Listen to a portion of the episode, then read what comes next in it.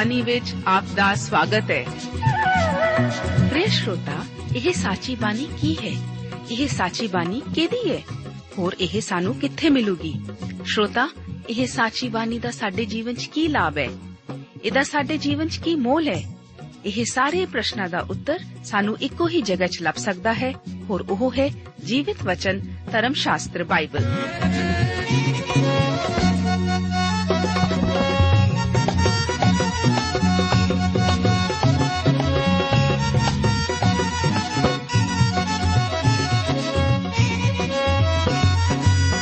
ਧਰਮ ਸ਼ਾਸਤਰ ਬਾਈਬਲ। ਉਹੀ ਜੀਵਿਤ ਵਚਨ ਦਾ ਅਸੀਂ ਇਸ ਕਾਰਜਕ੍ਰਮ ਵਿੱਚ ਅਧਿਐਨ ਕਰਾਂਗੇ।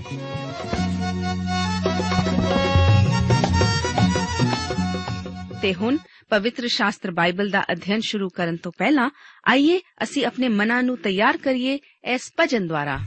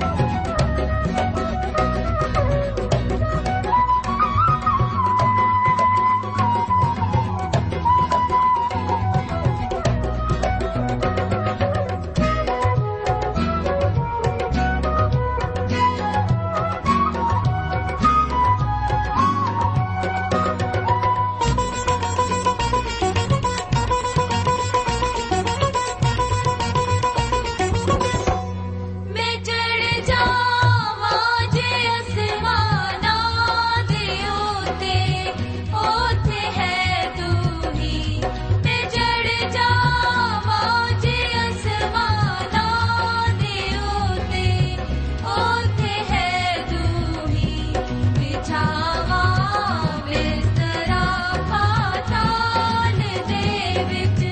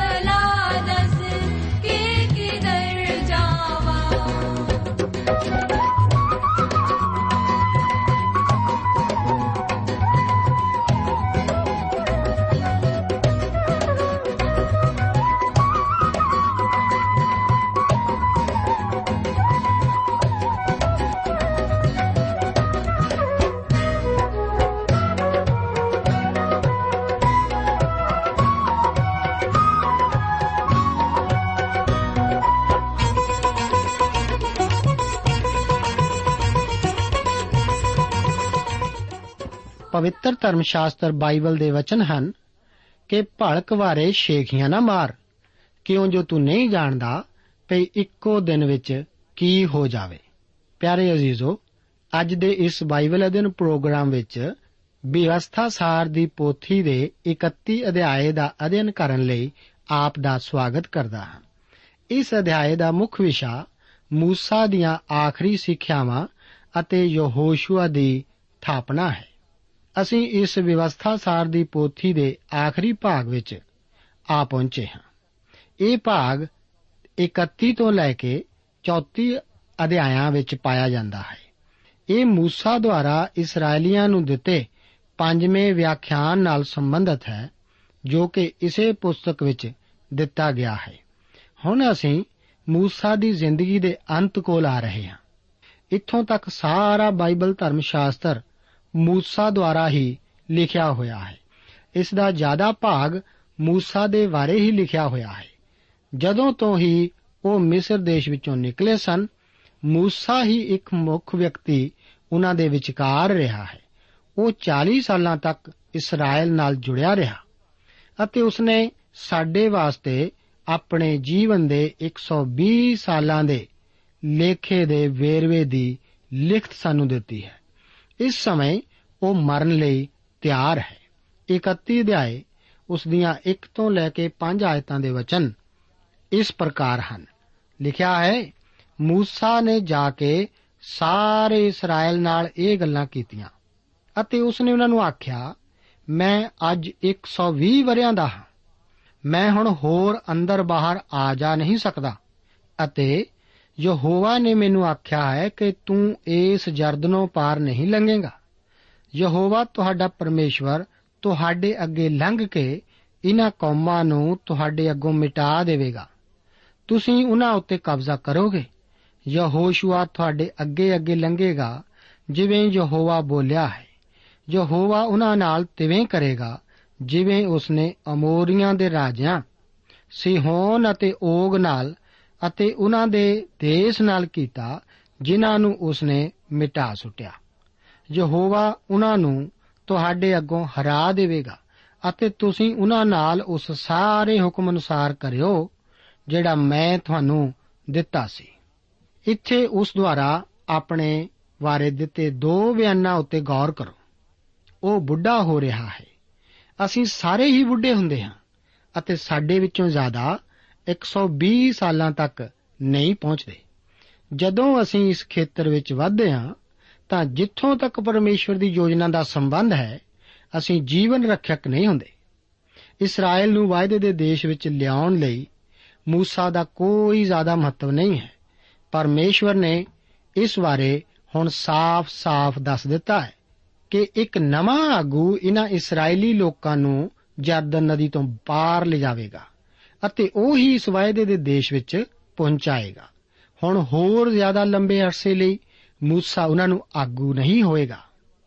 ਜੋ ਹੋਸ਼ੂਆ ਦੀ ਚੋਣ ਕਰਨ ਵਾਲਾ ਮੂਸਾ ਨਹੀਂ ਸੀ, ਇਹ ਤਾਂ ਖੁਦ ਪਰਮੇਸ਼ਵਰ ਸੀ, ਜਿਸ ਨੇ ਉਸ ਨੂੰ ਮੂਸਾ ਦਾ ਉੱਤਰਾਧਿਕਾਰੀ ਹੋਣ ਲਈ ਚੁਣਿਆ ਸੀ। ਮੈਨੂੰ ਤਾਂ ਇਹ ਵੀ ਸ਼ੱਕ ਹੈ ਕਿ ਜੇਕਰ ਚੋਣ ਦਾ ਕੰਮ ਮੂਸਾ ਉੱਤੇ ਛੱਡਿਆ ਜਾਂਦਾ, ਤਾਂ ਉਹ ਯਹੋਸ਼ੂਆ ਨੂੰ ਚੁਣਨਾ ਸੀ। ਅਸਲ ਵਿੱਚ ਕਾਲੇਬ ਯਹੋਸ਼ੂਆ ਨਾਲੋਂ ਜ਼ਿਆਦਾ ਪ੍ਰਭਾਵਸ਼ਾਲੀ ਜਾਪਦਾ ਹੈ ਅਤੇ ਉਸੇ ਦੇ ਲਈ ਨਵਾਂ ਆਗੂ ਹੋਣ ਲਈ ਚੁਣਿਆ ਜਾਣਾ ਜ਼ਿਆਦਾ ਸੁਭਾਵਿਕ ਸੀ ਜਾਂ ਫਿਰ ਇਸ ਤੋਂ ਵੀ ਵੱਧ ਤਾਂ ਇੱਕ ਮਨੁੱਖ ਹੀ ਹੈ ਅਤੇ ਕੀ ਉਸ ਦੀ ਇਹ رائے ਨਾ ਹੁੰਦੀ ਕਿ ਉਸ ਦੇ ਹੀ ਪੁੱਤਰਾਂ ਵਿੱਚੋਂ ਇੱਕ ਨੂੰ ਉਸ ਦਾ ਮਗਰੋਂ ਆਗੂ ਹੋਣ ਲਈ ਚੁਣਿਆ ਜਾਵੇ ਮਿਸਰ ਵਿੱਚ ਫਿਰਾਉਨ ਇਸੇ ਹੀ ਤਰ੍ਹਾਂ ਕਰਦੇ ਸਨ ਅਤੇ ਇਹ ਸੁਭਾਵਕ ਹੀ ਸੀ ਕਿ موسی ਵੀ ਇਸੇ ਤਰ੍ਹਾਂ ਹੀ ਕਰਦਾ। ਇਸ ਤਰ੍ਹਾਂ ਪਰਮੇਸ਼ਵਰ ਨੇ ਇਸرائیਲੀਆਂ ਨੂੰ ਜਰਦਨ ਨਦੀ ਤੋਂ ਪਾਰ ਲਿਜਾਣ ਲਈ ਜੋ ਹੋਸ਼ਵਾ ਨੂੰ ਹੀ ਚੁਣਿਆ। موسی ਦਾ ਹੁਣ ਕੋਈ ਮਹੱਤਵ ਨਹੀਂ ਹੈ। ਇਸ ਦਾ ਸਾਡੇ ਲਈ ਇੱਕ ਮਹਾਨ ਸਬਕ ਹੈ। ਇਸ ਤੋਂ ਸਾਨੂੰ ਇਹ ਸਿੱਖਿਆ ਮਿਲਦੀ ਹੈ ਕਿ ਸਾਡੇ ਵਿੱਚੋਂ ਕੋਈ ਵੀ ਪਰਮੇਸ਼ਵਰ ਦੀਆਂ ਯੋਜਨਾਵਾਂ ਲਈ ਮਹੱਤਵਪੂਰਨ ਨਹੀਂ ਹੈ। ਪਰ ਹਰ ਇੱਕ ਨੂੰ ਉਸ ਦੇ ਠਹਿਰਾਏ ਹੋਏ ਸਮੇਂ ਉਤੇ ਇਸਤੇਮਾਲ ਪਰਮੇਸ਼ਰ ਕਰਦਾ ਹੈ। ਪਰ ਜਦੋਂ ਪਰਮੇਸ਼ਵਰ ਦੇ ਕਿਸੇ ਕੰਮ ਨੂੰ ਕਰਨ ਦਾ ਸਮਾਂ ਖਤਮ ਹੋ ਜਾਂਦਾ ਹੈ, ਤਾਂ ਵੀ ਪਰਮੇਸ਼ਵਰ ਦਾ ਕੰਮ ਹੁੰਦਾ ਹੀ ਚਲਾ ਜਾਂਦਾ ਹੈ। ਮੈਨੂੰ ਇੱਕ ਪਾਸਵਨ ਬਾਰੇ ਯਾਦ ਆਇਆ, ਜੋ ਕਿ ਕਾਫੀ ਬਜ਼ੁਰਗ ਹੋ ਚੁੱਕਾ ਸੀ। ਉਹਨੇ ਮੈਨੂੰ ਦੱਸਿਆ, ਜੋ ਮੈਂ ਇਸ ਕੰਮ ਨੂੰ ਕਰ ਰਿਹਾ ਹਾਂ, ਉਹ ਇੰਨਾ ਮਹੱਤਵਪੂਰਨ ਹੈ ਕਿ ਮੈਂ ਇਸ ਤੋਂ ਮੁਕਤ ਨਹੀਂ ਹੋ ਸਕਦਾ। ਜਦੋਂ ਤੋਂ ਉਸ ਦੀ ਮੌਤ ਇਸ ਸੰਜੋਗ ਦੇ ਵਿੱਚ ਹੀ ਹੋਈ। ਉਸ ਤੋਂ ਬਾਅਦ ਰੋਚਕ ਗੱਲ ਤਾਂ ਇਹ ਹੈ ਕਿ ਉਸ ਦੇ ਮਰਨ ਤੋਂ ਬਾਅਦ ਉਹ ਸੇਵਾ ਹੋਰ ਵੀ ਜ਼ਿਆਦਾ ਵੱਧ ਗਈ। ਹੋ ਸਕਦਾ ਹੈ ਕਿ ਅਸੀਂ ਆਪਣੇ ਆਪ ਨੂੰ ਬਹੁਤ ਮਹੱਤਵਪੂਰਨ ਸਮਝਦੇ ਹੋਈਏ, ਪਰ ਇਹ ਇਸ ਤਰ੍ਹਾਂ ਨਹੀਂ ਹੈ। ਜਦੋਂ ਸਾਡੇ ਇੱਕ ਪਾਸੇ ਹਟਾਏ ਜਾਣ ਦਾ ਸਮਾਂ ਆਵੇਗਾ, ਪਰਮੇਸ਼ਵਰ ਖੁਦ ਹੀ ਕਿਸੇ ਹੋਰ ਨੂੰ ਇਸ ਲਈ ਖੜਾ ਵੀ ਕਰੇਗਾ। ਇਹੋ ਹੀ ਮੂਸਾ ਨਾਲ ਇੱਥੇ ਵਾਪਰ ਰਿਹਾ ਹੈ। 6 ਤੋਂ ਲੈ ਕੇ 9 ਆਇਤਾਂ ਦੇ ਵਚਨ ਇਸ ਪ੍ਰਕਾਰ ਹਨ। ਤਕੜੇ ਹੋਵੋ, ਹੌਸਲਾ ਰੱਖੋ, ਡਰੋ ਨਾ ਅਤੇ ਨਾ ਹੀ ਉਹਨਾਂ ਤੋਂ ਕੰਬੋ, ਕਿਉਂ ਜੋ ਪਰਮੇਸ਼ਵਰ ਯਹੋਵਾ, ਜੋ ਤੁਹਾਡਾ ਪਰਮੇਸ਼ਵਰ ਹੈ, ਉਹੀ ਤੁਹਾਡੇ ਨਾਲ ਨਾਲ ਜਾਂਦਾ ਹੈ। ਉਹ ਨਾ ਤਾਂ ਤੁਹਾਨੂੰ ਛੱਡੇਗਾ, ਨਾ ਤੁਹਾਨੂੰ ਤਿਆਗੇਗਾ। ਤਾਂ ਮੂਸਾ ਨੇ ਸਾਰੇ ਇਸਰਾਇਲ ਦੇ ਵੇਖਦਿਆਂ ਤੇ ਯਹੋਸ਼ੂਆ ਨੂੰ ਸੱਦ ਕੇ ਆਖਿਆ, ਤਕੜਾ ਹੋ ਅਤੇ ਹੌਸਲਾ ਰੱਖ। ਕਿਉਂ ਜੋ ਤੂੰ ਇਸ ਪਰਜਾ ਨਾਲ ਉਸ ਦੇਸ਼ ਵਿੱਚ ਜਾਵੇਂਗਾ? ਜਿਹਦੇ ਦੇਣ ਦੀ ਯਹੋਵਾ ਨੇ ਉਹਨਾਂ ਦੇ ਪਿਓ ਦਾਦਿਆਂ ਨਾਲ ਸੌਂ ਖਾਧੀ ਸੀ, ਤੂੰ ਉਹਨਾਂ ਨੂੰ ਉਹ ਮਿਲਖ ਦਵਾਵੇਂਗਾ। ਯਹੋਵਾ ਉਹ ਹੈ ਜਿਹੜਾ ਤੁਹਾਡੇ ਅੱਗੇ ਅੱਗੇ ਜਾਂਦਾ ਹੈ। ਉਹ ਤੇਰੇ ਨਾਲ ਹੋਵੇਗਾ, ਉਹ ਤੈਨੂੰ ਨਾ ਛੱਡੇਗਾ ਅਤੇ ਨਾ ਤੈਨੂੰ ਤਿਆਗੇਗਾ। ਨਾ ਡਰੀ ਅਤੇ ਨਾ ਉਦਰੀ ਉਪਰੰਤ ਮੂਸਾ ਨੇ ਇਸ ਵਿਵਸਥਾ ਨੂੰ ਲਿਖ ਕੇ ਲੇਵੀ ਜਾਜਕਾਂ ਨੂੰ ਜਿਹੜੇ ਯਹੋਵਾ ਦੇ ਨੇਮ ਦਾ ਸੰਦੂਕ ਚੁੱਕਦੇ ਸਨ ਅਤੇ ਇਸਰਾਇਲ ਦੇ ਸਾਰੇ ਬਜ਼ੁਰਗਾਂ ਨੂੰ ਦਿੱਤਾ। موسی ਇਸرائیਲੀਆਂ ਨੂੰ ਉਤਸ਼ਾਹਿਤ ਕਰ ਰਿਹਾ ਹੈ ਕਿ ਉਹ ਇਸ ਦੇਸ਼ ਵਿੱਚ ਰਹਿਣ ਵਾਲੇ ਵੈਰੀ ਗੋਤਾਂ ਤੋਂ ਨਾ ਡਰਨ। ਆਪ ਗੌਰ ਕਰੋਗੇ ਕਿ موسی ਇਹਨਾਂ ਨੂੰ ਲੋਕਾਂ ਨੂੰ ਇਹ ਵਾਰ-ਵਾਰ ਆਖ ਰਿਹਾ ਹੈ ਕਿ ਉਹ ਵਾਅਦੇ ਦੇ ਇਸ ਦੇਸ਼ ਵਿੱਚ ਦਾਖਲ ਹੋਣ। ਉਹ ਕਾਦੇਸ਼ ਵਰਨੀਆਂ ਦੇ ਅਨੁਭਵ ਵਿੱਚੋਂ ਗੁਜ਼ਰ ਚੁੱਕਾ ਹੈ। ਉਸਨੇ ਆਪਣੀ ਪੁਰਾਣੀ ਪੀੜ੍ਹੀ ਦੇ ਲੋਕਾਂ ਦੇ ਕਾਰਨਾਮਿਆਂ ਨੂੰ ਅਤੇ ਉਹਨਾਂ ਨੂੰ ਵਾਪਸ ਉਜਾੜ ਵਿੱਚ ਜਾਂਦੇ ਦੇਖਿਆ ਹੈ। ਇਸੇ ਕਰਕੇ ਮੂਸਾ ਇਸ ਨਵੀਂ ਪੀੜ੍ਹੀ ਦੇ ਲੋਕਾਂ ਨੂੰ ਬਾਰ-ਬਾਰ ਉਸ ਵਾਅਦੇ ਦੇ ਦੇਸ਼ ਵਿੱਚ ਦਾਖਲ ਹੋਣ ਲਈ ਆਖ ਰਿਹਾ ਹੈ ਅਤੇ ਉਹਨਾਂ ਨੂੰ ਭਰੋਸਾ ਦਿਲਾ ਰਿਹਾ ਹੈ ਕਿ ਇਸ ਦੇਸ਼ ਵਿੱਚ ਪਰਮੇਸ਼ਵਰ ਉਹਨਾਂ ਨੂੰ ਜ਼ਰੂਰ ਲੈ ਜਾਵੇਗਾ। 7ਵੀਂ ਆਇਤ ਵਿੱਚ ਅਸੀਂ ਦੇਖਦੇ ਹਾਂ ਕਿ ਇਹ ਭਲਾ ਸੀ ਅਤੇ ਇਸੇ ਤਰ੍ਹਾਂ ਹੀ ਹੋਣਾ ਚਾਹੀਦਾ ਸੀ। ਉਹ ਯਹੋਸ਼ੂਆ ਨੂੰ ਸਾਰੇ ਲੋਕਾਂ ਦੇ ਸਾਹਮਣੇ ਹੌਸਲਾ ਦੇ ਰਿਹਾ ਹੈ। ਯਹੋਸ਼ੂਆ ਦੇ ਨਾਲ-ਨਾਲ ਉਹ ਲੋਕਾਂ ਨੂੰ ਵੀ ਉਤਸ਼ਾਹਿਤ ਕਰ ਰਿਹਾ ਹੈ। 8ਵੀਂ ਆਇਤ ਵਿੱਚ ਅਸੀਂ ਦੇਖਦੇ ਹਾਂ ਕਿ ਇਸ਼ਾਇਆ ਨਵੀ ਨੂੰ ਵੀ ਇਹੋ ਹੀ ਸਬਕ ਸਿੱਖਣਾ ਪਿਆ ਸੀ। ਯਾਦ ਰੱਖੋ ਕਿ ਇਸ਼ਾਇਆ ਨਵੀ ਨੇ 6ਵੇਂ ਅਧਿਆਏ ਦਾ ਆਰੰਭ ਇਸ ਤਰ੍ਹਾਂ ਕੀਤਾ ਹੈ। ਉਜ਼ਾਇਆ ਪਾਤਸ਼ਾਹ ਦੀ ਮੌਤ ਦੇ ਵਰੇ ਮੈਂ ਪ੍ਰਭੂ ਨੂੰ ਉੱਚੇ ਤੇ ਚੁੱਕੇ ਹੋਏ ਸਿੰਘਾਸਨ ਉੱਤੇ ਵਿਰਾਜਮਾਨ ਵੇਖਿਆ। ਵਿਚਾਰਾ ਇਸ਼ਾਇਆ ਉਜਿਆ ਇੱਕ ਨੇਕ ਰਾਜਾ ਰਹਿ ਚੁੱਕਾ ਸੀ ਅਤੇ ਉਹ ਹੁਣ ਮਰ ਚੁੱਕਾ ਸੀ ਅਤੇ ਇਸ਼ਾਇਆ ਨੇ ਸੋਚਿਆ ਕਿ ਇਹ ਤਾਂ ਉਹਨਾਂ ਲਈ ਬਹੁਤ ਹੀ ਭੈੜਾ ਹੋਇਆ ਹੈ। ਹੋਰ ਰਾਜੇ ਨੂੰ ਹੁਣ ਉਠਾਇਆ ਜਾਵੇਗਾ ਅਤੇ ਪਰਜਾ ਦੇ ਲੋਕਾਂ ਦੀ ਬਹੁਤ ਦੁਰਦਸ਼ਾ ਹੋਵੇਗੀ। ਪਰ ਜਦੋਂ ਉਹ ਹੈਕਲ ਵਿੱਚ ਗਿਆ ਤਾਂ ਇਸ਼ਾਇਆ ਨਵੀ ਉੱਥੇ ਕੀ ਦੇਖਦਾ ਹੈ? ਉਸਨੇ ਦੇਖਿਆ ਕਿ ਪਰਮੇਸ਼ਰ ਤਾਂ ਅਜੇ ਵੀ ਆਪਣੇ ਸਿੰਘਾਸਨ ਉੱਤੇ ਵਿਰਾਜਮਾਨ ਸੀ। ਉਸਨੇ ਦੇਖਿਆ ਕਿ ਇਸਰਾਇਲ ਅਤੇ ਯਹੂਦਾ ਦਾ ਅਸਲ ਰਾਜਾ ਤਾਂ ਅਜੇ ਵੀ ਸਿੰਘਾਸਨ ਉੱਤੇ ਵਿਰਾਜਮਾਨ ਹੈ। ਉਹ ਨਹੀਂ ਸੀ ਮਰ ਚੁੱਕਾ। ਉਹ ਤਾਂ ਫਿਰ ਮਰ ਵੀ ਨਹੀਂ ਸੀ ਸਕਦਾ। ਇਸ਼ਾਇਆ ਨੇ ਇਹ ਸਿੱਖਿਆ ਕਿ ਭਾਵੇਂ ਉਜ਼ਿਆ ਤਾਂ ਮਰ ਚੁੱਕਾ ਸੀ, ਪਰ ਪਰਮੇਸ਼ਵਰ ਅਜੇ ਵੀ ਬਿਲਕੁਲ ਪੂਰਨ ਤੌਰ ਤੇ ਕਾਇਮ ਸੀ। ਯਾਦ ਰੱਖੋ ਕਿ ਵਿਵਸਥਾ ਸਾਰ ਦੀ ਪੋਥੀ ਦਾ ਆਰੰਭ ਇਹਨਾਂ ਸ਼ਬਦਾਂ ਨਾਲ ਹੋਇਆ ਸੀ ਕਿ ਇਹ ਉਹ ਗੱਲਾਂ ਹਨ ਜਿਹੜੀਆਂ ਮੂਸਾ ਬੋਲਿਆ ਸੀ। ਇਹ ਮੂਸਾ ਦੁਆਰਾ ਉਚਾਰੇ 8 ਵਿਆਖਿਆਨ ਹਨ, ਜੋ ਕਿ ਬਾਅਦ ਵਿੱਚ ਲਿਖੇ ਗਏ ਸਨ। ਮੂਸਾ ਨੇ ਹੀ ਇਸ ਵਿਵਸਥਾ ਨੂੰ ਲਿਖਿਆ ਸੀ। ਇੱਕ ਵਿਚਾਰ ਜਿਸ ਨੂੰ ਕਿ ਗ੍ਰਾਫ ਬੈਲਹਾਊਜ਼ਨ ਥਿਊਰੀ ਕਿਹਾ ਜਾਂਦਾ ਹੈ, ਮੂਸਾ ਦੁਆਰਾ ਇਸ ਦਾ ਲਿਖਿਆ ਜਾਣ ਦਾ ਇਨਕਾਰ ਕਰਦਾ ਹੈ। ਇਸ ਅਨੁਸਾਰ ਇਹ ਇਤਿਹਾਸਕ ਲਿਖਤਾਂ ਹਨ, ਜਿਨ੍ਹਾਂ ਨੂੰ 400 ਈਸਵੀ ਪੂਰਵ ਤੋਂ ਕੁਝ ਹੀ ਪਹਿਲਾਂ ਲਿਖਿਆ ਗਿਆ ਸੀ। ਇਸ ਵਿਚਾਰ ਦੀ ਮੂਲ ਦਲੀਲ ਇਹ ਹੈ ਕਿ ਮੂਸਾ ਦੇ ਦਿਨਾਂ ਵਿੱਚ ਲਿਖਣ ਦੀ ਕਲਾ ਅਜੇ ਹੋਂਦ ਵਿੱਚ ਨਹੀਂ ਸੀ ਆਈ। ਪਰ ਪੁਰਾਤਤਵ ਵਿਭਾਗ ਨੇ ਖੁਦਾਈ ਕਰਕੇ ਇਸ ਦੇ ਠੋਸ ਸਬੂਤ ਪ੍ਰਕਾਸ਼ਿਤ ਕੀਤੇ ਹਨ ਕਿ ਲਿਖਣ ਦੀ ਕਲਾ ਮੂਸਾ ਤੋਂ ਕਾਫੀ ਸਮਾਂ ਪਹਿਲਾਂ ਹੀ ਹੋਂਦ ਵਿੱਚ ਆ ਚੁੱਕੀ ਸੀ। ਪਰ ਇਹ ਥਿਊਰੀ ਜਾਂ ਸਿਧਾਂਤ ਅਜੇ ਵੀ ਇਹੋ ਹੀ ਮੰਨੀ ਬੈਠਾ ਹੈ। ਇਸ ਤਰ੍ਹਾਂ ਅਵਿਸ਼ਵਾਸੀ ਲਈ ਤਾਂ ਇਹ ਇੱਕ ਮਹਿਜ਼ ਇਤਿਹਾਸ ਹੀ ਹੈ, ਭਵਿੱਖਬਾਣੀ ਨਹੀਂ ਹੈ। ਹੁਣ ਠੀਕ ਇਸ ਸਮੇਂ ਵੀ ਜਦੋਂ ਕਿ ਇਸرائیਲੀ ਵਾਅਦੇ ਦੇ ਦੇਸ਼ ਵਿੱਚ ਦਾਖਲ ਹੋਣ ਲਈ ਤਿਆਰ ਖੜੇ ਹਨ, ਆਪ ਸੋਚੋਗੇ ਕਿ ਜੇਕਰ ਅਜੇ ਵੀ ਉਹਨਾਂ ਦੇ ਅਸਫਲ ਰਹਿਣ ਦਾ ਮੌਕਾ ਉਹਨਾਂ ਨੂੰ ਮਿਲੇ, ਤਾਂ ਪਰਮੇਸ਼ਰ ਉਹਨਾਂ ਨੂੰ ਇਸ ਦੇਸ਼ ਦੇ ਅੰਦਰ ਨਹੀਂ ਲਿਜਾਏਗਾ। ਫਿਰ ਵੀ ਪਰਮੇਸ਼ਰ ਇਥੇ موسی ਨੂੰ ਆਖਦਾ ਹੈ ਕਿ ਅਸਲ ਵਿੱਚ ਕੀ ਵਾਪਰਿਆ ਪਰਮੇਸ਼ਰ ਮਨੁੱਖੀ ਸੁਭਾਅ ਤੋਂ ਜਾਣੂ ਹੈ। ਉਹ ਮੇਰੇ ਅਤੇ ਆਪ ਦੇ ਵਜੂਦ ਤੋਂ ਜਾਣੂ ਹੈ। ਮੇਰੇ ਦੋਸਤੋ, ਜੇਕਰ ਪਰਮੇਸ਼ਰ ਸਾਨੂੰ ਆਪਣੇ ਕਰੀਬ ਨਾ ਰੱਖੇ, ਤਾਂ ਅਸੀਂ ਅਗਲੇ 10 ਮਿੰਟਾਂ ਵਿੱਚ ਹੀ ਉਸ ਤੋਂ ਦੂਰ ਹੋ ਜਾਂਦੇ ਹਾਂ। ਹੁਣ ਗੌਰ ਕਰੋ ਕਿ 14 ਤੋਂ ਲੈ ਕੇ 17 ਆਇਤਾਂ ਵਿੱਚ ਪਰਮੇਸ਼ਵਰ ਮੂਸਾ ਨੂੰ ਕੀ ਆਖਦਾ ਹੈ। ਤਾਂ ਯਹੋਵਾ ਨੇ ਮੂਸਾ ਨੂੰ ਆਖਿਆ, ਵੇਖ, ਤੇਰੀ ਮੌਤ ਦੇ ਨੇੜ ਨੇੜੇ ਆ ਗਏ ਹਨ। ਜੋ ਹੋਸ਼ੂਆ ਨੂੰ ਸੱਦ ਅਤੇ ਤੁਸੀਂ ਮੰਡਲੀ ਦੇ ਤੰਬੂ ਵਿੱਚ ਹਾਜ਼ਰ ਹੋਵੋ ਤਾਂ ਜੋ ਮੈਂ ਉਹਨੂੰ ਹੁਕਮ ਦੇਵਾਂ ਸੋ موسی ਤੇ ਯਹੋਸ਼ੂਆ ਨੇ ਆਪਣੇ ਆਪ ਨੂੰ ਮੰਡਲੀ ਦੇ ਤੰਬੂ ਵਿੱਚ ਹਾਜ਼ਰ ਕੀਤਾ ਤਾਂ ਯਹੋਵਾ ਨੇ ਤੰਬੂ ਵਿੱਚ ਬੱਦਲ ਦੇ ਥੰਮ ਥਣੀ ਦਰਸ਼ਨ ਦਿੱਤਾ ਅਤੇ ਉਹ ਬੱਦਲ ਦਾ ਥੰਮ ਤੰਬੂ ਦੇ ਦਰਵਾਜ਼ੇ ਉੱਤੇ ਖਲੋ ਗਿਆ ਤਾਂ ਯਹੋਵਾ ਨੇ موسی ਨੂੰ ਆਖਿਆ ਵੇਖ ਤੂੰ ਆਪਣੇ ਪਿਓ ਦਾਦਿਆਂ ਨਾਲ ਸੌ ਜਾਣ ਵਾਲਾ ਹੈ ਅਤੇ ਇਹ ਪਰਜਾ ਉੱਠ ਕੇ ਧਰਤੀ ਦੇ ਓਪਰੇ ਦੇਵਤਿਆਂ ਨਾਲ, ਜਿਨ੍ਹਾਂ ਵਿੱਚ ਇਹ ਜਾਂਦੀ ਹੈ ਹਰਾਮਕਾਰੀ ਕਰੇਗੀ। ਅਤੇ ਮੈਨੂੰ ਤਿਆਗ ਕੇ ਮੇਰੇ ਨੇਮ ਨੂੰ, ਜਿਹੜਾ ਮੈਂ ਉਹਨਾਂ ਨਾਲ ਬੰਨਿਆ ਸੀ, ਭੰਗ ਕਰੇਗੀ। ਤਾਂ ਮੇਰਾ ਕ੍ਰੋਧ ਉਸ ਦਿਨ ਉਹਨਾਂ ਉੱਤੇ ਭੜਕ ਉੱਠੇਗਾ। ਮੈਂ ਉਹਨਾਂ ਨੂੰ ਤਿਆਗ ਦਿਆਂਗਾ, ਅਤੇ ਆਪਣਾ ਮੂੰਹ ਉਹਨਾਂ ਤੋਂ ਲੁਕਾ ਲਵਾਂਗਾ, ਅਤੇ ਉਹ ਭਖ ਲੈ ਜਾਣਗੇ। ਨਾਲੇ ਉਹਨਾਂ ਉੱਤੇ ਬਹੁਤ ਸਾਰੀਆਂ ਬੁਰਾਈਆਂ ਅਤੇ ਵਿਪਤਾ ਆ ਪੈਣਗੀਆਂ ਸੋ ਉਹ ਉਸ ਦਿਨ ਆਖਣਗੇ, ਕਿ ਇਹਨਾਂ ਬੁਰੀਆਈਆਂ ਦੇ ਸਾਡੇ ਉੱਤੇ ਆਉਣ ਦਾ ਕਾਰਨ ਇਹ ਨਹੀਂ ਕਿ ਸਾਡਾ ਪਰਮੇਸ਼ਵਰ ਸਾਡੇ ਸੰਗ ਨਹੀਂ ਹੈ?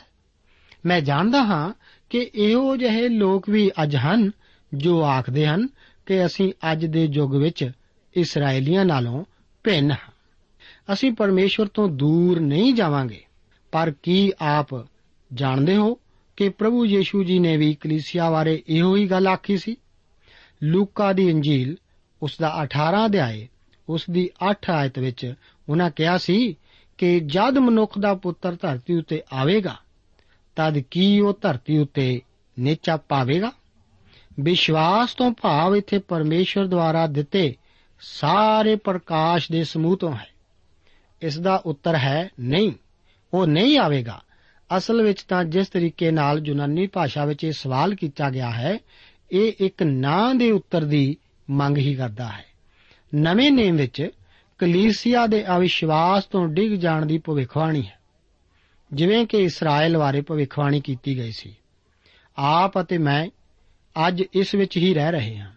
ਸੱਚਮੁੱਚ ਇਹ ਸਭ ਕੁਝ ਦੇਖ ਕੇ ਕਈ ਵਾਰ ਲਹੂ ਖੋਲਣ ਲੱਗਦਾ ਹੈ। ਅਸੀਂ ਇੱਕ ਤੋਂ ਬਾਅਦ ਇੱਕ ਕਲੀਸਿਆ ਅੱਜ ਦੇਖ ਰਹੇ ਹਾਂ, ਜੋ ਕਿ ਇੱਕ ਸਮੇਂ ਆਪਣੇ ਵਿਸ਼ਵਾਸ ਵਿੱਚ ਹਮੇਸ਼ਾ ਪਰਮੇਸ਼ਰ ਦੇ ਵਚਨ ਨੂੰ ਪਹਿਲ ਦਿੰਦੀ ਆਈ ਹੈ ਅਤੇ ਅੱਜ ਉਸਨੇ ਪਰਮੇਸ਼ਰ ਦੇ ਵਚਨ ਨੂੰ ਇੱਕ ਪਾਸੇ ਧਰ ਦਿੱਤਾ ਹੈ ਅਤੇ ਆਖਰ ਆਪਣੇ ਵਿਸ਼ਵਾਸ ਤੋਂ ਭਟਕ ਚੁੱਕੀ ਹੈ। ਇੱਕ ਤੋਂ ਬਾਅਦ ਇੱਕ ਮਨੁੱਖ ਨੂੰ ਵੀ ਅਸੀਂ ਦੇਖ ਰਹੇ ਹਾਂ, ਜੋ ਕਿ ਇੱਕ ਸਮੇਂ ਵਿਸ਼ਵਾਸ ਵਿੱਚ ਮਜ਼ਬੂਤ ਹੋਣ ਦਾ ਇਕਰਾਰ ਕਰਦਾ ਆਇਆ ਹੈ ਅਤੇ ਅੱਜ ਉਹ ਪਰਮੇਸ਼ਰ ਦੀਆਂ ਗੱਲਾਂ ਤੋਂ ਪਰੇ ਹੁੰਦਾ ਜਾ ਰਿਹਾ ਹੈ। ਦੋਸਤੋ, ਇਹ ਨਾ ਕਰੋ ਕਿ ਆਪ ਅਜਿਹਾ ਨਹੀਂ ਕਰ ਸਕਦੇ ਜਾਂ ਮੈਂ ਅਜਿਹਾ ਨਹੀਂ ਕਰ ਸਕਦਾ। ਇਹਨਾਂ ਦਿਨਾਂ ਵਿੱਚ ਮੈਂ ਇਸ ਗੱਲ ਲਈ ਹੀ ਬਾਕੀ ਸਭ ਚੀਜ਼ਾਂ ਨਾਲੋਂ ਵੱਧ ਪਰਮੇਸ਼ਰ ਅੱਗੇ ਪ੍ਰਾਰਥਨਾ ਕਰ ਰਿਹਾ ਹਾਂ ਕਿ हे ਪਰਮੇਸ਼ਰ ਮੈਨੂੰ ਆਪਣੀ ਨਜ਼ਦੀਕੀ ਵਿੱਚ ਰੱਖ। 31 ਅਧਿਆਏ ਉਸ ਦੀਆਂ 18 ਤੋਂ ਲੈ ਕੇ 20 ਆਇਤਾਂ ਦੇ ਵਚਨ ਇਸ ਪ੍ਰਕਾਰ ਹਨ। ਤਾਂ ਵੀ ਉਸ ਦਿਨ ਆਪਣਾ ਮੂੰਹ ਉਸ ਧਰਤੀ ਦੀ ਸਾਰੀ ਬੁਰੀਾਈ ਦੇ ਕਾਰਨ ਜਿਹੜੀ ਉਹਨਾਂ ਨੇ ਕੀਤੀ, ਲੁਕਾ ਲਵਾਂਗਾ। ਕਿਉਂਕਿ ਤੁਸੀਂ ਉਹ ਦੂਜੇ ਦੇਵਤਿਆਂ ਦੀ ਵੱਲ ਮੁੜ ਗਏ। ਹੁਣ ਤੁਸੀਂ ਆਪਣੇ ਲਈ ਇਹ ਗੀਤ ਲਿਖ ਲਓ ਅਤੇ ਇਸرائیਲੀਆਂ ਨੂੰ ਸਿਖਾ ਕੇ ਕੰਨ ਕਰਾਓ ਤਾਂ ਜੋ ਇਹ ਗੀਤ ਮੇਰੇ ਲਈ ਇਸرائیਲੀਆਂ ਦੇ ਵਿਰੁੱਧ ਗਵਾਹ ਹੋਵੇਗਾ। ਜਦ ਮੈਂ ਉਹਨਾਂ ਨੂੰ ਉਸ ਭੂਮੀ ਵਿੱਚ ਲੈ ਆਇਆ ਹੋਵਾਂਗਾ, ਜਿਹਦੀ ਮੈਂ ਉਹਨਾਂ ਦੇ ਪਿਓ ਦਾਦਿਆਂ ਨਾਲ ਸਹੁੰ ਖਾਧੀ ਸੀ, ਜਿੱਥੇ ਦੁੱਧ ਅਤੇ ਸ਼ਹਿਦ ਵਗਦਾ ਹੈ, ਅਤੇ ਉਹ ਖਾ ਖਾ ਕੇ ਰੱਜ ਜਾਣਗੇ, ਅਤੇ ਮੋٹے ਹੋ ਗਏ ਹੋਣਗੇ, ਤਾਂ ਉਹ ਦੂਜੇ ਦੇਵਤਿਆਂ ਵੱਲ ਫਿਰ ਕੇ ਉਹਨਾਂ ਦੀ ਪੂਜਾ ਕਰਨਗੇ, ਅਤੇ ਮੈਨੂੰ ਛੱਡ ਜਾਣਗੇ, ਅਤੇ ਮੇਰਾ ਨੇਮ ਭੰਗ ਕਰ ਸੁੱਟਣਗੇ। ਤਾਂ ਐਉਂ ਹੋਵੇਗਾ ਕਿ ਜਦ ਬਹੁਤ ਸਾਰੀਆਂ ਬੁਰਾਈਆਂ ਤੇ ਵਿਵਤਾਂ ਉੱਤੇ ਆ ਪੈਣਗੀਆਂ ਤਾਂ ਇਹ ਗੀਤ ਉਹਨਾਂ ਅੱਗੇ ਸਾਖੀ ਲਈ ਗਵਾਹ ਹੋਵੇਗਾ। ਕਿਉਂ ਜੋ ਉਹਨਾਂ ਦੀ ਅੰਸ਼ ਦੇ ਮੂੰਹ ਤੋਂ ਉਹ ਭੁੱਲ ਨਾ ਜਾਵੇਗਾ। ਇਸ ਤੋਂ ਅੱਗੇ ਕਿ ਮੈਂ ਉਹਨਾਂ ਨੂੰ ਉਸ ਦੇਸ਼ ਵਿੱਚ ਪਹੁੰਚਾਇਆ ਜਿਹਦੀ ਮੈਂ ਸਹੁੰ ਖਾਧੀ ਸੀ, ਮੈਂ ਤਾਂ ਉਹਨਾਂ ਦਾ ਪ੍ਰੋਜਨ ਜਾਣਦਾ ਹਾਂ, ਜਿਹੜਾ ਉਹ ਅੱਜ ਘੜਦੇ ਹਨ। ਮੈਂ ਮੰਨਦਾ ਹਾਂ ਕਿ ਸੰਗੀਤ ਇੱਕ ਬਹੁਤ ਹੀ ਮਹੱਤਵਪੂਰਨ ਭਾਗ ਹੈ। ਅਸੀਂ ਸਾਰੇ ਹੀ ਇਸ ਦੁਆਰਾ ਬਹੁਤ ਪ੍ਰਭਾਵਿਤ ਹੁੰਦੇ ਹਾਂ। ਪਰ ਜ਼ਿਆਦਾਤਰ ਸੰਗੀਤ ਜੋ ਕਿ ਇਸ ਸਮੇਂ ਕਲੀਸਿਆਵਾਂ ਵਿੱਚ ਆਪਣੇ ਪੈਰ ਪਸਾਰ ਰਿਹਾ ਹੈ, ਉਹ ਇਸ ਨਿਮਾਣੇ ਪ੍ਰਚਾਰਕ ਦੇ ਵਿਚਾਰ ਅਨੁਸਾਰ ਤਾਂ ਇੱਕ ਅਪਮਾਨ ਹੀ ਬਣਦਾ ਜਾ ਰਿਹਾ ਹੈ। ਜ਼ਰੂਰਤ ਹੈ ਕਿ ਕੋਈ ਇਸ ਦੇ ਵਿਰੁੱਧ ਆਵਾਜ਼ ਉਠਾਵੇ। ਜ਼ਰੂਰੀ ਹੈ ਕਿ ਸੰਗੀਤ ਵਿੱਚ ਇੱਕ ਸੰਗੀਤ ਹੋਵੇ ਜੋ ਕਿ ਲੋਕਾਂ ਨੂੰ ਪ੍ਰਭੂ ਯੀਸ਼ੂ ਮਸੀਹ ਜੀ ਦੇ ਕਰੀਬ ਲਿਆਵੇ। ਇਸ ਵਰਤਮਾਨ ਪੀੜ੍ਹੀ ਤੱਕ ਆਪਣੀ ਪਛਾਣ ਬਣਾਉਣ ਲਈ ਸਾਡਾ ਸੰਗੀਤ ਕੋਸ਼ਿਸ਼ ਕਰਦਾ ਹੈ। ਇਹ ਤਾਂ ਠੀਕ ਹੈ। ਪਰ ਇਹ ਲੋਕਾਂ ਨੂੰ ਪ੍ਰਭੂ ਯੀਸ਼ੂ ਮਸੀਹ ਜੀ ਦੇ ਨਾਲ ਮਿਲਾਉਣ ਵਿੱਚ ਅਸਫਲ ਰਹਿੰਦਾ ਹੈ। ਇਸ ਤੋਂ ਅਗਲੇ ਅਧਿਆਇ ਵਿੱਚ ਅਸੀਂ ਭਜਨ ਨੂੰ ਪੜਾਂਗੇ ਇਸ ਭਜਨ ਬਾਰੇ ਜੋ ਰੋਚਕ ਗੱਲ ਹੈ, ਉਹ ਇਹ ਹੈ ਕਿ ਇਹ ਇੱਕ ਰੌਕ 뮤직 ਹੈ। ਭਾਵ ਇੱਕ ਚਟਾਨ ਦੇ ਬਾਰੇ। ਕੀ ਮੇਰਾ ਮਤਲਬ ਇਸ ਤੋਂ ਹੀ ਨਹੀਂ? ਜੀ ਹਾਂ, ਇਹ ਸੰਗੀਤ ਉਸ ਚਟਾਨ ਬਾਰੇ ਹੀ ਹੈ ਜੋ ਕਿ ਮਸੀਹ ਖੁਦ ਹੈ। ਇਹੋ ਹੀ ਰੌਕ 뮤직 ਭਾਵ ਚਟਾਨੀ ਸੰਗੀਤ, ਉਹ ਸੰਗੀਤ ਹੈ ਜੋ ਕਿ موسی ਨੇ ਇਸਰਾਇਲ ਨੂੰ ਸਿਖਾਇਆ ਸੀ। ਇਹੋ ਹੀ ਉਹ ਚਟਾਨੀ ਸੰਗੀਤ ਹੈ ਜਿਸ ਦੀ ਅੱਜ ਸਾਨੂੰ ਜ਼ਰੂਰਤ ਹੈ। 31 ਅਧਿਆਏ, ਉਸ ਦੀਆਂ 22 ਅਤੇ 23 ਆਇਤਾਂ ਦੇ ਵਚਨ ਇਸ ਪ੍ਰਕਾਰ ਹਨ। ਉਪਰੰਤ موسی ਨੇ ਇਹ ਗੀਤ ਉਸੇ ਦਿਨ ਲਿਖਿਆ ਅਤੇ ਇਸرائیਲੀਆਂ ਨੂੰ ਸਿਖਾਇਆ ਅਤੇ ਨੂਨ ਦੇ ਪੁੱਤਰ ਯਹੋਸ਼ੂਆ ਨੂੰ ਇਹ ਆਖ ਕੇ ਹੁਕਮ ਦਿੱਤਾ ਕਿ ਤਕੜਾ ਹੋ। ਅਤੇ ਹੌਸਲਾ ਰੱਖ ਕਿਉਂ ਜੋ ਤੂੰ ਇਸرائیਲੀਆਂ ਨੂੰ ਉਸ ਦੇਸ਼ ਵਿੱਚ ਲੈ ਜਾਵੇਂਗਾ, ਜਿਹਦੀ ਮੈਂ ਉਹਨਾਂ ਨਾਲ ਸੌਂ ਖਾਧੀ ਸੀ ਅਤੇ ਮੈਂ ਤੇਰੇ ਨਾਲ ਹੋਵਾਂਗਾ। ਇਸ ਭਜਨ ਦੇ ਸਿਖਾਉਣ ਤੋਂ ਬਾਅਦ ਅਸੀਂ ਦੇਖਾਂਗੇ ਕਿ موسی ਹੁਣ ਯਹੋਸ਼ੂਆ ਨੂੰ ਇੱਕ ਵਾਰ ਫਿਰ ਤਾਕਤਵਰ ਹੋਣ ਅਤੇ ਹੌਸਲਾ ਰੱਖਣ ਲਈ ਆਖਦਾ ਹੈ, ਕਿਉਂਕਿ ਉਸਨੇ ਪਰਮੇਸ਼ਵਰ ਦੀ ਚੁਣੀ ਹੋਈ ਕੌਮ ਨੂੰ ਉਸਨੇ ਹੁਣ ਵਾਅਦੇ ਦੇ ਦੇਸ਼ ਅੰਦਰ ਲਿਜਾਣਾ ਹੈ। ਪਰ ਇਹ ਕੰਮ ਯਹੋਸ਼ੂਆ ਵੀ ਇਕੱਲਾ ਨਹੀਂ ਕਰ ਸਕਦਾ। ਜਿੰਨਾ ਚਿਰ ਪਰਮੇਸ਼ਵਰ موسی ਦੀ ਤਰ੍ਹਾਂ ਉਸ ਦੇ ਵੀ ਨਾਲ ਨਾ ਹੋਵੇ।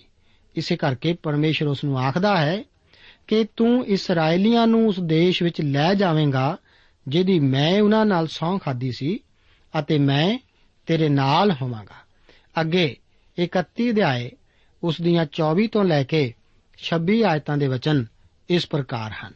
ਇੱਥੇ ਲਿਖਿਆ ਹੈ ਤਾਂ ਐਉਂ ਹੋਇਆ ਕਿ ਜਦ موسی ਇਸ ਵਿਵਸਥਾ ਦੀਆਂ ਸਾਰੀਆਂ ਗੱਲਾਂ ਦੀ ਪੋਥੀ ਵਿੱਚ ਲਿਖ ਚੁੱਕਿਆ ਤਾਂ موسی ਨੇ ਲੇਵੀਆਂ ਨੂੰ ਜਿਹੜੇ ਯਹੋਵਾ ਦੇ ਨੇਮ ਦੇ ਸੰਦੂਕ ਨੂੰ ਚੁੱਕਦੇ ਸਨ ਹੁਕਮ ਦਿੱਤਾ ਕਿ ਇਸ ਵਿਵਸਥਾ ਦੀ ਪੋਥੀ ਨੂੰ ਲੈ ਕੇ ਉਹਨੂੰ ਯਹੋਵਾ ਆਪਣੇ ਪਰਮੇਸ਼ਵਰ ਦੇ ਨੇਮ ਦੇ ਸੰਦੂਕ ਦੇ ਇੱਕ ਪਾਸੇ ਰੱਖ ਦਿਓ ਤਾਂ ਜੋ ਉਹ ਉੱਥੇ ਤੁਹਾਡੇ ਵਿਰੁੱਧ ਸਾਖੀ ਹੋਵੇ ਕਿਉਂ ਜੋ ਮੈਂ ਤੁਹਾਡੇ ਆਕੀ ਪੁਣੇ ਅਤੇ ਤੁਹਾਡੀ ਧੌਣ ਦੇ ਪੱਠੇ ਨੂੰ ਜਾਣਦਾ ਹਾਂ।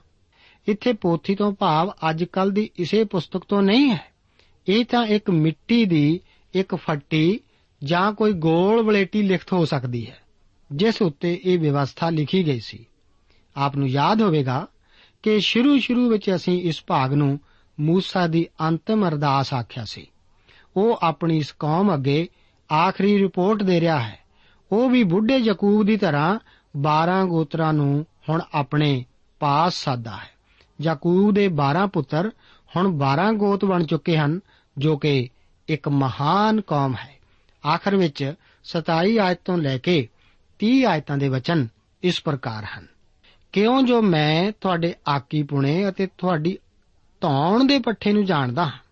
ਵੇਖੋ, ਜਦ ਮੇਰੇ ਅੱਜ ਤੁਹਾਡੇ ਵਿੱਚ ਜਿਉਂਦਿਆਂ ਜਾਗਦਿਆਂ ਤੇ ਤੁਸੀਂ ਯਹੋਵਾ ਦੇ ਵਿਰੁੱਧ ਆਕੀ ਹੋਏ ਰਹੇ ਹੋ ਤਾਂ ਮੇਰੀ ਮੌਤ ਦੇ ਵਿੱਚੋਂ ਕਿੰਨਾ ਵਧੇਕ ਨਾ ਹੋਵੇਗੇ ਮੇਰੇ ਅੱਗੇ ਆਪਣੇ ਗੋਤਾਂ ਦੇ ਸਾਰੇ ਬਜ਼ੁਰਗਾਂ ਅਤੇ ਹੁੱਦੇਦਾਰਾਂ ਨੂੰ ਇਕੱਠੇ ਕਰੋ। ਤਾਂ ਜੋ ਮੈਂ ਇਹ ਗੱਲਾਂ ਉਹਨਾਂ ਦੇ ਕੰਨਾਂ ਵਿੱਚ ਪਾਵਾਂ ਅਤੇ ਆਕਾਸ਼ ਅਤੇ ਧਰਤੀ ਨੂੰ ਉਹਨਾਂ ਦੇ ਵਿਰੁੱਧ ਗਵਾਹ ਬਣਾਵਾਂ। ਕਿਉਂ ਜੋ ਮੈਂ ਜਾਣਦਾ ਹਾਂ ਕਿ ਮੇਰੀ ਮੌਤ ਦੇ ਪਿੱਛੋਂ ਤੁਸੀਂ ਆਪਣੇ ਆਪ ਨੂੰ ਉੱਕਾ ਹੀ ਵਿਗਾੜ ਲਓਗੇ। ਅਤੇ ਉਸ ਮਾਰਗ ਤੋਂ ਫਿਰ ਜਾਓਗੇ, ਜਿਹਦਾ ਮੈਂ ਤੁਹਾਨੂੰ ਹੁਕਮ ਦਿੱਤਾ ਸੀ। ਅਤੇ ਆਖਰੀ ਦਿਨਾਂ ਵਿੱਚ ਬੁਰੀਾਈ ਤੁਹਾਡੇ ਉੱਤੇ ਆ ਪਵੇਗੀ। ਕਿਉਂ ਜੋ ਤੁਸੀਂ ਉਹ ਕਰੋਗੇ, ਜਿਹੜਾ ਯਹੋਵਾ ਦੀ ਨਿਗਾਹ ਵਿੱਚ ਬੁਰਾ ਹੈ, ਅਤੇ ਤੁਸੀਂ ਆਪਣੇ ਹੱਥਾਂ ਦੇ ਕੰਮਾਂ ਨਾਲ ਉਹਨੂੰ ਕ੍ਰੋਧਵਾਨ ਬਣਾਓਗੇ, ਤਾਂ ਮੂਸਾ ਨੇ ਇਸਰਾਇਲ ਦੀ ਸਾਰੀ ਸਭਾ ਦੇ ਕੰਨਾਂ ਵਿੱਚ ਇਸ ਗੀਤ ਦੀਆਂ ਤੁਕਾਂ ਅੰਤ ਤੀਕ ਪਾਈਆਂ। ਇਹ 3500 ਸਾਲ ਪਹਿਲਾਂ ਦਿੱਤੀ ਮੂਸਾ ਦੀ ਰਿਪੋਰਟ ਅਜੇ ਵੀ ਠੀਕ ਅਤੇ ਸੱਚੀ ਹੈ। ਇਹ ਪੂਰੀ ਤਰ੍ਹਾਂ ਸ਼ਾਬਦਿਕ ਤੌਰ ਤੇ ਪੂਰੀ ਹੋਈ ਹੈ। ਸਾਰੇ ਮਨੁੱਖ ਜਾਤੀ ਦੇ ਤੌਰ ਤੇ ਵੀ ਇਹ ਸੱਚ ਹੀ ਹੈ, ਕਿਉਂਕਿ ਪਰਮੇਸ਼ਵਰ ਨੇ ਕਿਹਾ ਹੈ ਕਿ ਪਰਮੇਸ਼ਵਰ ਤੋਂ ਦੂਰ ਹੋ ਕੇ ਸਾਰੀ ਮਨੁੱਖ ਜਾਤੀ ਆਪਣੇ ਆਪ ਨੂੰ ਭ੍ਰਿਸ਼ਟ ਕਰ ਲਵੇਗੀ। ਅਸੀਂ ਤਾਂ ਸਿਰਫ ਆਪਣੇ ਆਲੇ ਦੁਆਲੇ ਝਾਕ ਕੇ ਹੀ ਇਹ ਦੇਖ ਸਕਦੇ ਹਾਂ ਕਿ ਇਹ ਸੱਚ ਹੈ। ਪਰਮੇਸ਼ਰ ਮੁੱਢ ਤੋਂ ਹੀ ਮਨੁੱਖ ਦੇ ਵਜੂਦ ਨੂੰ ਜਾਣਦਾ ਆਇਆ ਹੈ। ਉਸ ਨੇ ਇਸرائیਲੀਆਂ ਨੂੰ ਦੱਸਿਆ ਹੈ ਕਿ ਦਿਨ ਆ ਰਿਹਾ ਹੈ ਜਦੋਂ ਤੁਸੀਂ ਮੇਰੇ ਵੱਲ ਆਪਣੀ ਪਿੱਠ ਭੁਆ ਲਓਗੇ। ਲੇਕਿਨ ਉਹ ਇਸرائیਲੀਆਂ ਨੂੰ ਆਪਣੇ ਕੋਲ ਵਾਪਸ ਬੁਲਾ ਰਿਹਾ ਹੈ। ਪ੍ਰਭੂ ਆਪ ਨੂੰ ਅੱਜ ਦੇ ਇਹਨਾਂ ਵਚਨਾਂ ਨਾਲ ਅਸੀਸ ਦੇਵੇ। ਜੈ ਮਸੀਹ ਦੀ।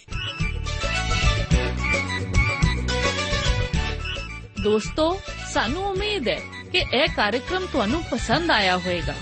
ਤੇ ਇਹ ਕਾਰਜਕ੍ਰਮ ਸੁਣ ਕੇ ਤੁਹਾਨੂੰ ਬਰਕਤਾਂ ਮਿਲੀਆਂ ਹੋਣਗੀਆਂ।